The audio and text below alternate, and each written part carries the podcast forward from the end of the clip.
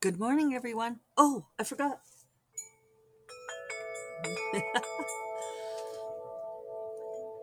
Good morning, everyone. This is Jeffe Kennedy, author of Epic Fantasy Romance. I'm here with my first cup of coffee. Hmm. Clearly, all discombobulated. Today is Monday, um, June 20th, 620, 2022. And uh, I'm back. Yay. And look, if you're on video, you can see that I have this gorgeous, I feel like QVC, this beautiful mug suitable for all occasions, um, hand painted with beautiful flowers. This was a gift from lovely and amazing, steadfast podcast listener, Megan Sienna Deutsch. Uh, she asked me a while back if she could send me something, and it turned out to be this gorgeous mug that she got at her local farmer's market. I could totally be on QVC, couldn't I? The way I gesture to the. And she also sent me a yummy chocolate bar. I got it like the morning that I left.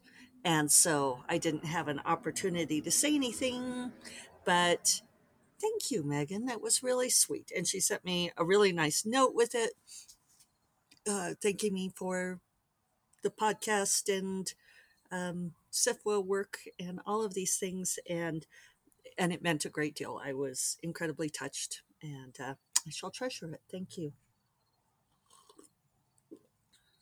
As soon as I saw it was a coffee cup, I was like, yeah. Oh, if you're on video, you can see Jackson slurking behind me.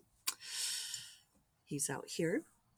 Uh, we've been having rain. While I was gone, the monsoons came in, which is subject for rejoicing. Um, so great. Ah, free water falling from the sky. It is um, truly a miraculous thing.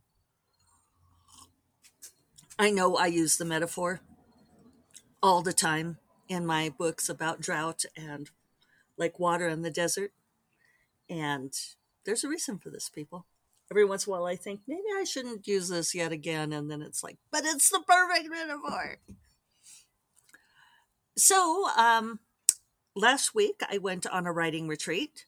I went on Tuesday and left very early. I did have travel shenanigans. Um, I think this is just going to be our lives for the near future, that there's just going to be airline travel shenanigans. They are desperately trying to make back their money uh, from pandemic. They don't have enough people. They're charging extortionate prices and giving shitty service. So, yay.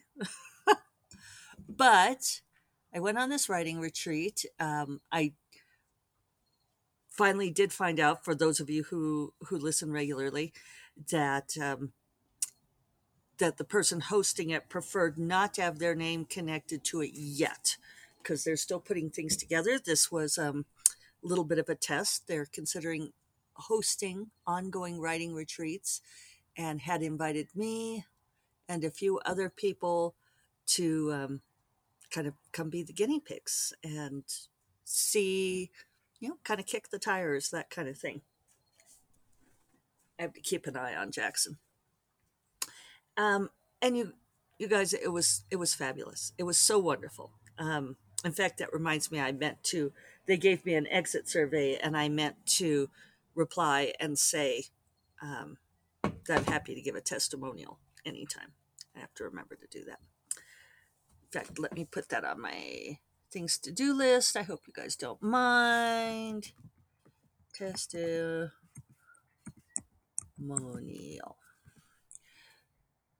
Otherwise, I forget to do these things. Um, so, whoops. So it was a beautiful location. I will post a picture of my writing spot. It was very different from my natural habitat in that it was um, in a warm and humid place and with forest. And I would sit and write at the verge of the forest in a, they called it a pergola. I always call this the grape arbor. They call it, but it was very much like this. Um, only their vine was not growing. Um, and I'm not sure why. It was kind of fascinating because this land has been within the same family for a really long time, over 100 years. And I could see evidences of previous gardeners.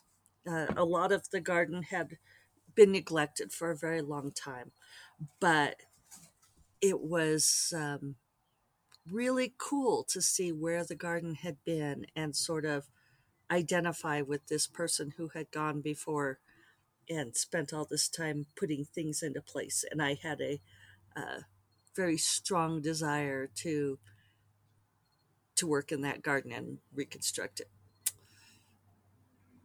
I remember when my mom married for the third time. Uh, my mom's been twice widowed, and my when my stepdad died, her second husband, my first stepdad, after he died, and she remarried to my current stepdad, stepdad Dave. Uh, Dave was like going through our house. They ended up eventually selling that house in Denver, and he was going through the house, and you know, like down in the basement through Leo, my stepdad's workroom, and he said made a really interesting comment that because he hadn't known Leo, and he said that he felt like he had kind of come to be friends with him, sort of seeing his projects and seeing how he had organized things and not organized things. And that is how I feel about this, probably in a more distant way, but this uh, unknown gardener. I felt like I could see the traces of.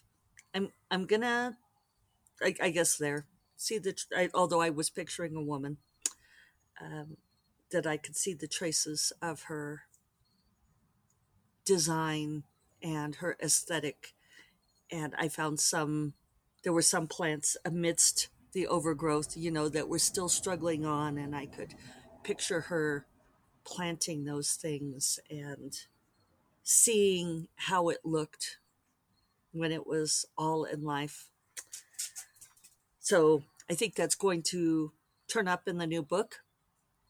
I did start the new book.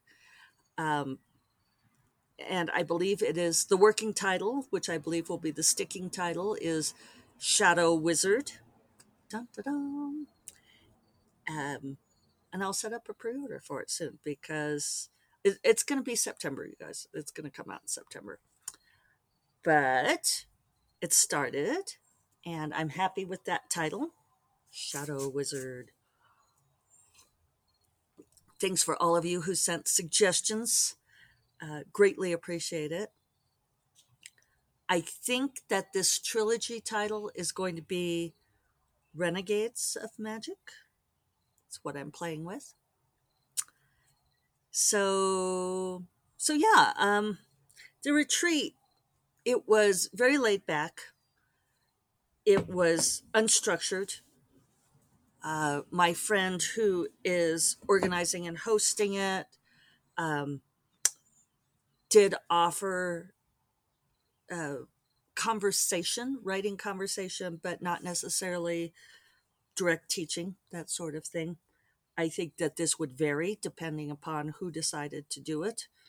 But I think that um, yeah, it was just it was so relaxing and and you all know if you are a long time listener, you know that I am more than a little um I don't want to use the word compulsive. Jackson is really watching something over there making sure he's not going to go over the wall. I don't know what he's got his gaze on. Oh, must have been a bird. All right. So I am highly ritualized about how I get my work done, right? So I said to my friend that I think I'm the only person who goes on a writing retreat and panics about not getting any writing down. And my friend said, No, everybody feels that way. Everybody worries that they're not going to do it. And I thought, well, it's not exactly the same thing because for me, I can feel reasonably confident that if I stay home, I will get my work done. And you know, and I lost time and energy to travel, right? That Tuesday, was was a wash. Um, I did do some shopping. If you follow me on Instagram, you will have seen that I did buy a couple things while I was stranded at the Dallas Fort Worth airport. Uh, yeah, I'm not going to talk about my travel shenanigans. So, and then Wednesday, I spent a lot of time just kind of getting my head back into the Bonds of Magic world. And then I did get writing done on Thursday, Friday, and then Saturday before I had to leave for the airport. So I've got I'm about five thousand words into the new book, and and I'm happy with it. One thing that I decided to do since I was on retreat was I thought, okay, well, this is an opportunity for me to mix things up a bit that I don't have to do try to replicate my at home experience. In fact, I will not be able to replicate my at home experience. So I I kind of just left it open. I let it be working on stuff as I felt like it. I let myself be a little bit more dreamy and less focused on getting the word count done. I didn't keep track of my hours and so forth. And it was definitely a much more relaxed approach. Um, there was a lot to be said for that kind of approach. What's going on? Okay, he's just up under the tree. Have to make sure he's not marauding the avian life. Cat wrangling. So, so yeah, now I'm I am kind of wondering if I should mix up my process a little bit and I don't know. Something to keep in mind anyway. Or maybe it was just good for me to do that every once in a while.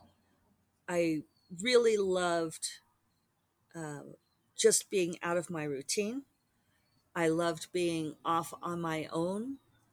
They it was great having someone who is a career author organize something like this because my friend was sensitive to just how writers are. And so for like breakfast and lunch they they did all of the food. They provided the food. They wanted it to be like you know that i could just have whatever whenever i was ready so they would just set out like um, bowls with different kinds of fresh fruit berries and that kind of thing they had asked me ahead of time if i had food allergies or what i did and didn't like to eat uh, and then at lunchtime they had set out salad makings. So, you know, big bowl of lettuce and then various other things that I could construct my own salad with. And so, like, when I finished working on stuff, when I finished writing, I could just waltz in and, you know, find everything set out for me. And it was very princess like. And then they cooked dinner for me and provided conversation. And that was, um, it was all charming. I did get to ask my friend uh, about this thing I've been pondering about going to multiple POVs uh, with Shadow Wizard, and and she asked really good questions. Um, instead of offering advice, asked me a series of questions about why did I want to do it, and which is really a good way to do things.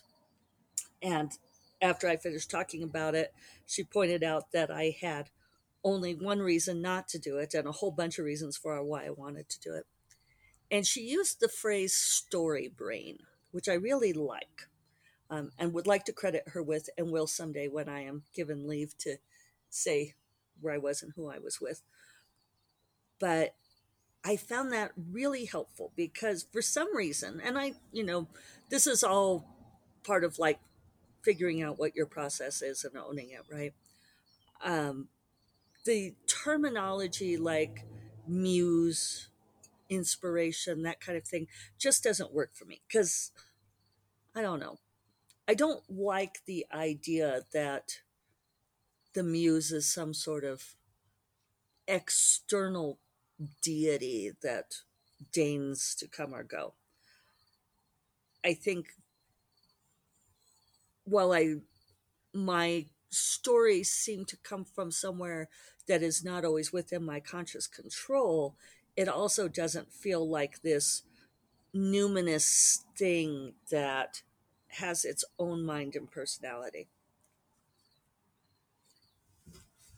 Instead, whoops, have to stay back, getting a little bit of sun breaking through the clouds. Monsoon. Uh, I like the idea of story brain because it does feel like a very particular part of my brain. Let's see where he went now. Oh, there he is. Okay. You guys might be able to see him on video. He's right under the tree, but he's also in with the flowers. Yeah, so that that's really how this feels is that this is my story brain really wants to do this thing and so i'm going to do it uh, i'm excited and it i feel um, relieved maybe in a sense and energized to have permission i'm putting that in air quotes to to do this. So that was a great outcome.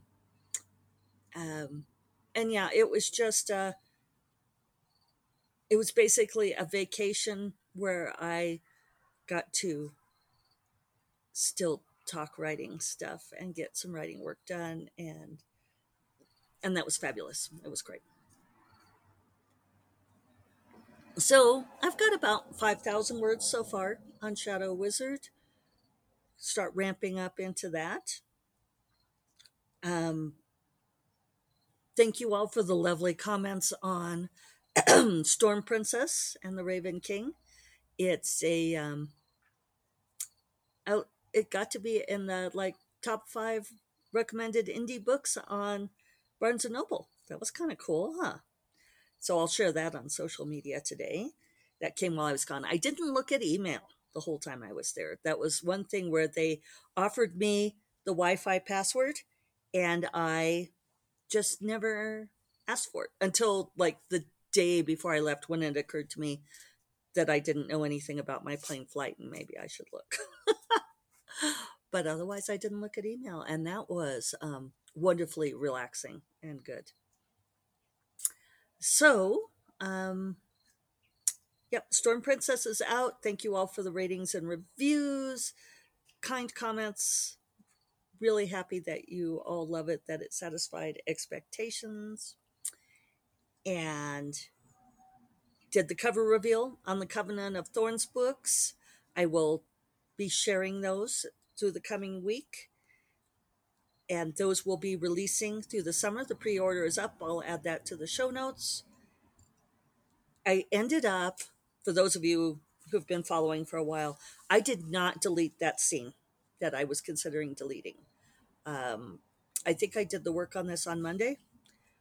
So I'm, yeah, oh, that's right. I didn't do a podcast Tuesday. So I ultimately decided not to take it out. I did change a couple of things.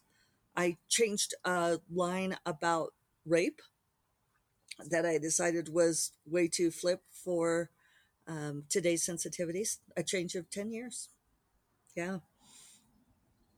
But I read through that scene and it was A, not as bad as I remembered it. The same thing that Corrine found when she went through and, and read it, that it was not as long, not as terrible, not as sexual as she had remembered it. So again, I do think this is a migration of what is shocking to us over time.